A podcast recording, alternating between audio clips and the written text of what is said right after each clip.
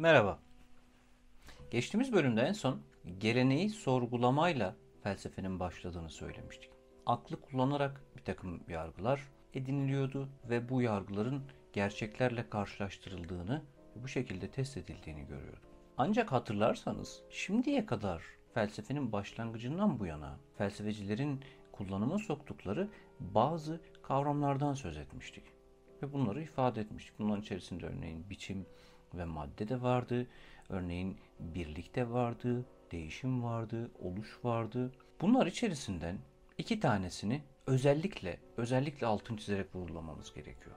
Bunlar felsefecilerin vazgeçilmez iki kavramı. Dünyayı anlamaya çalışırken. Özellikle de doğa felsefesi söz konusu olduğunda. Bunlardan biri biçim, diğeri madde. Şimdi etrafınıza şöyle bir bakının. Etrafınızda bir takım nesneler, canlı ya da cansız bir şeyler göreceksiniz. Bunların her birinin bir materyalinin yani kendisinden yapılmış olduğu bir şeyin olduğunu göreceksiniz. Yani her şeyin bir maddesi var. Her şey bir şeyden eskilerin deyimiyle müteşekkil. Etrafıma şöyle bir bakınıyorum. Masa görünüyorum, görüyorum. Bu masa ahşap. Bir kavanoz görüyorum. Cam bir kavanoz. Mesela bir çiçek görüyorum. Bu bir bitki, canlı ve bunun hücrelerini inceleyebiliyoruz. Yapı taşlarını görebiliyoruz. Hücrelerden oluşuyor temelde. Başka neler görüyorum? Evet, perde görüyorum. Onun e, materyalinin ana maddesinin pamuk olduğunu biliyorum. Şimdi bu madde, evet, bir şey neyden yapılmışsa o onun maddesidir. Bir de onun bir biçimi olması gerekir. Biçim sözcüğü orijinalini boş verin. Ama Türkçe'de kullanıldığı haliyle bazı yanlış çağrışımlara sahip. Biçimden şekli kastettiğimizi düşünürüz genellikle gündelik dilde. Ancak felsefede biz felsefeciler bu meseleyi inceleyince bunun aslında sadece şekille veya görünümle ilgili olmadığını fark ettik ve bunu da biz bireysel olarak yapmadık. Yüzyıllar içerisinde bu anlaşıldı ve öğrenildi. Fakat ne kastediyoruz biçimle? Tekrardan etrafıma bakıyorum ve örneğin bir kitap görüyorum, örneğin bir masa görüyorum, bir kanepe görüyorum, perde görüyorum. Bunların materyalini, malzemesini düşünelim. Mesela perdeyi düşünelim. Perde pamuktan yapılma. Ama üzerindeki gömlek de pamuktan yapılma. İkisinin de maddesi bakın aynı ama birine gömlek dememe, diğerine ise perde dememe sebep olan bazı farklı özellikleri var. Bu farklı özelliklerden dolayı ben bununla karşılaştığımda aa bu perde diyorum, bununla karşılaştığımda aa bu gömlek diyorum. Bu özellikler önemli. Çünkü biz felsefeciler etrafımızı anlamaya başlarken şu soruları sorarız. Hangi özelliklerinden dolayı biz buna gömlek biçimi diyoruz ya da ona perde biçimi diyoruz. Biçimle kastettiğimiz şeyi çok basitçe bir şeyden söz ettiğimizde aklınızda, zihninizde canlanan imge olarak düşünebilirsiniz. Yani örneğin biri size elmadan söz eder. Şimdi ben size elma dedim ve zihninizde elmaya dair bir imge uyandı. İşte onu şimdilik biçim olarak düşünebilirsiniz. Bu elmanın biçimidir. Ama tüm soru da şuralarda bir yerde başlıyor. Bu biçimden kastettiğimiz şeye neler dahil ve neler dahil değil. Önümde iki tane bardak var. Bu bardakların ikisine de bardak dememe sebep olan şey maddeleri mi? Önce onu anlamaya çalışalım. İkisi de cam bardak. Ama cam olmasalardı mesela. Mesela metalden olsalardı. Yine de bardak der miydik onlara? Derdik. Eskilerin kullandığı topraktan yapılma kimi bardaklar da vardı. Demek ki bardak söz konusu olduğunda hangi maddeden yapılmış olduğu çok temel ayırt edici bir şey değil. Ha tabii şunu hesaba katmak gerekiyor. Örneğin kağıttan bir bardak yapamazsınız. Kağıttan yaparsanız içerisine su koyduğunuzda erir gider. Fakat bir takım maddelerden farklı maddelerden yapılabiliyor bardak. Bunu bir kenara koyalım. Bardakla ilgili bildiğimiz temel şeylerden biri bu. Bir diğeri neyi gördüğümde ben ona bardak diyeceğim. Ne beklersiniz bardaktan? Bunu bireysel olarak düşünebiliriz. Yani her birimiz tek tek bunun üzerine kafa olabiliriz. Bir felsefe alıştırması olarak. Bardak diyebilmem için öncelikle onun bir sıvı taşıyor olması lazım. Sıvı taşıyor mu? Taşıyor. Çok bize özgü, bu coğrafya özgü, küçük, e, e, ince belli sayılabilecek bir bardak. Çay bardağı. Bu da sıvı taşıyor. Ama bu daha iri bir bardak. Daha fazla muhtemelen 3-4 katı daha fazla su alıyor. Bir, sıvı taşıması lazım. Yani su değil bunda mesela ayran da içebilirsiniz. Tercihe göre. Evet sıvı taşıması gerekiyor öncelikle. Sıvıyı taşıyabilmesi gerekiyor. Sonra ama şöyle bir düşünün. Sıvıyı taşıyabilen başka bir takım aletlerimiz de var. Mesela e, sürahi diye bir şey var. Kavanoz diye bir şey var. Onlar da sıvı taşıyabiliyorlar. Ama biz bunu o esnada tüketim için ve o anlık tüketim için kullanıyoruz. Bir bardak su içeriz ve çoğunlukla o bardağı götürür lavaboya ya da e, çam, e, bulaşık makinesine koyarız. Yani tek kullanımdır, tek kullanımlıktır o esnada. Güzel. Bardakla ilgili bildiğimiz böyle şeyler var. Peki bardağın rengi farklı olsa ne olur? Diyelim ki bu bardak şeffaf olmasın. Bakın bunun üzerinde bu arada çiçekli desenler var falan. Böyle olmasın. Mesela mavi bir bardak olsun. Bardak olmaktan çıkıyor mu? Çıkmıyor. Güzel. Herhangi bir renk olabilir mi? Olabilir. Bu da güzel. Size çok tuhaf bir şekli olabilir miydi? Mesela ortaya doğru genişliyor olabilirdi. Tepeye doğru tekrar daralıyor olabilirdi. Ne bileyim bir hayvan başı şeklinde olabilir miydi? Olabilir. Böyle bardaklar da var. E, çok merak ediyorsanız internetten ne tür bardaklar var? Yani ilginç bardak şekilleri e, olarak aratabilirsiniz. Çok farklı şekilleri de olabilir. Tamam, güzel. O zaman şimdi esas noktaya gelelim. Bir bardak biçimi hangi özellikleri içerir ya da içermeli? Şunu hesaba katarak düşünün. Bardak dediğimde rengi farklı olabilirdi. Örneğin şekli biraz daha farklı olabilirdi. Ama mesela mutlaka su, sıvı taşıması gerekiyordu. Öyle değil mi? Dolayısıyla bardak deyince ne anlayacağız derseniz bazı temel ayırt edici özellikler bulmamız gerekir. Rengi buna dahil mi? Rengi buna dahil değil. Materyali buna dahil mi? Materyali de buna, maddesi de buna dahil değil. Yani başka bir maddeden de olabilir, cam da olabilir, başka bir şey de olabilir, taş da olabilir filan demiştik. Şimdi bir soyut işlem yap- yapıyor olacağız. Tek tek örneklerini düşündük. Bu kadar üzerine düşündük bardağın. Bunlardan ayrı olarak bardak dediğimizde aklınızda canlanan şeyi düşünün. Bunun bir rengi olmak zorunda mı? Çeşitli renklerde olabiliyor. Bir rengi olmak zorunda değil. Soyut düşündüğünüzde biri size örneğin bilmece olarak şunu sorsa dese ki sıvı taşımaya yarar mavidir. Dersiniz ki mavi mavi mavi ne olabilir?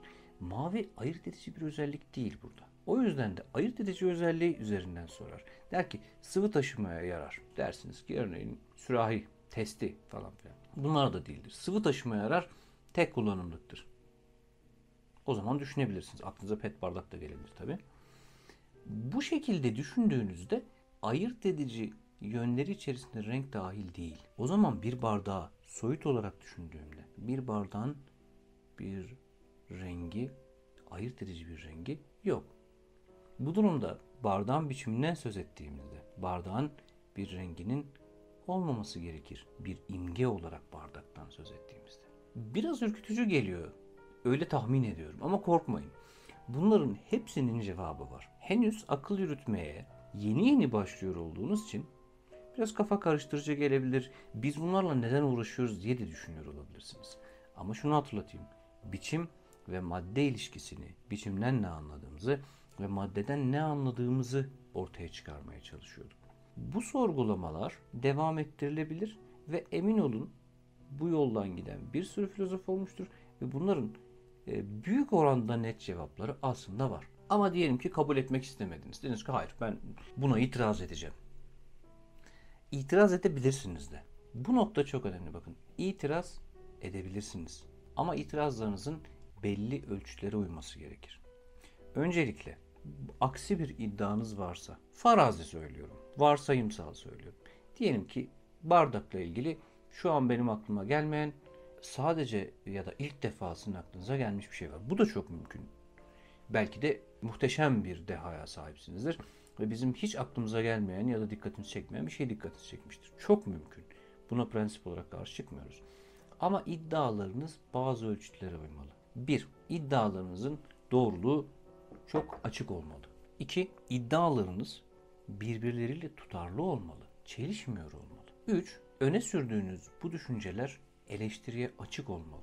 Nasıl ki az evvel ben bu söylediklerimi tabii ki herkes eleştirebilir dediysem sizin de bu eleştiriye açık olmanız gerekir. Bunu da bir lütuf olarak düşünmemeliyiz. Şayet biz bir konudaki hakikate ulaşmak istiyorsak kendi gittiğimiz yolu, kendi becerilerimizi, bu mesele üzerine düşünürken belki düşebileceğimiz hataları falan hesaba katmamız ve bunların farklılık gösterebiliyor olacağına ihtimal vermemiz lazım. Bazen bazı mantık hataları yapabiliriz. Bazen bazı gerçekleri e, gözden kaçırmış olabiliriz. Bunları sağlıklı bir şekilde tartışabilmek için eleştiriye mutlaka açık olmalıyız ve kişisel algılamamalıyız. Yani birisinin sizin iddialarınıza dair karşı çıkışlarını, bu iddiaları eleştirmeye çalışmasını kişisel algılamamalıyız. Çünkü burada mesele Fırat'ın nasıl bir yoldan gittiği değil.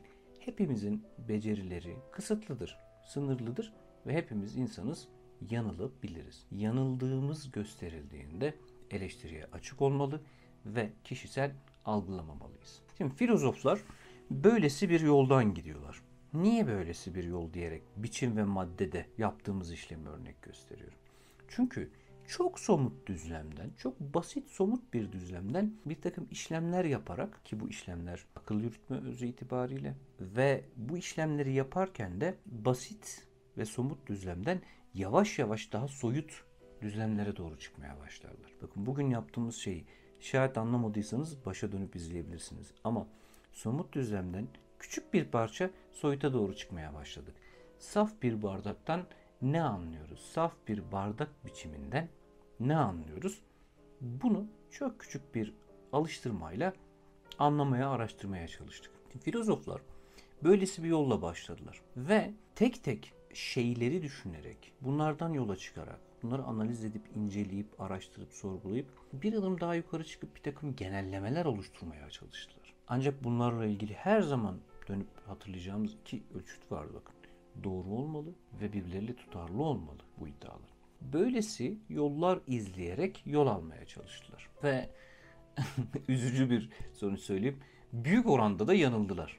Büyük oranda günümüzde biliyoruz ki o zaman felsefecilerin, filozofların iddialarının önemli bir bölümünün yanlış olduğu bugün anlaşılıyor.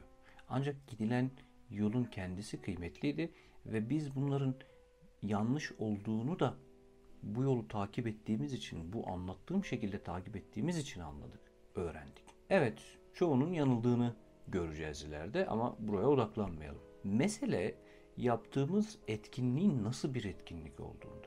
Yani felsefe etkinliğinden söz ediyoruz. Nasıl bir etkinlik bu?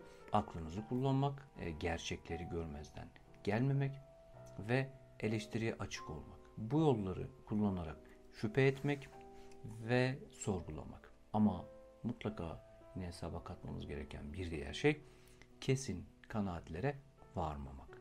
Neden? Hatırlayacaksınız. Çünkü bu yol uzun bir yol ve bu kesin kanaatlere varmak bizi o yolda eksik ve yarım bırakabilir ve bizim bu yoldan pes etmemize sebep olabilir. Sözünü ettiğimiz dönemde sistem felsefelerinin ortaya çıkmaya başlamasının yanı sıra örneğin hazcılığa dair ya da hayatı kabullenmeye yönelik kimi başka görüşler ve başka felsefeler de ortaya çıkmıştı. Bunların detaylarına büyük oranda değinmeyeceğiz. Çünkü biz felsefe etkinliğinin nasıl yapıldığına bakıyor olacağız demiştik. Ancak ne oluyor? Devamında ne oldu?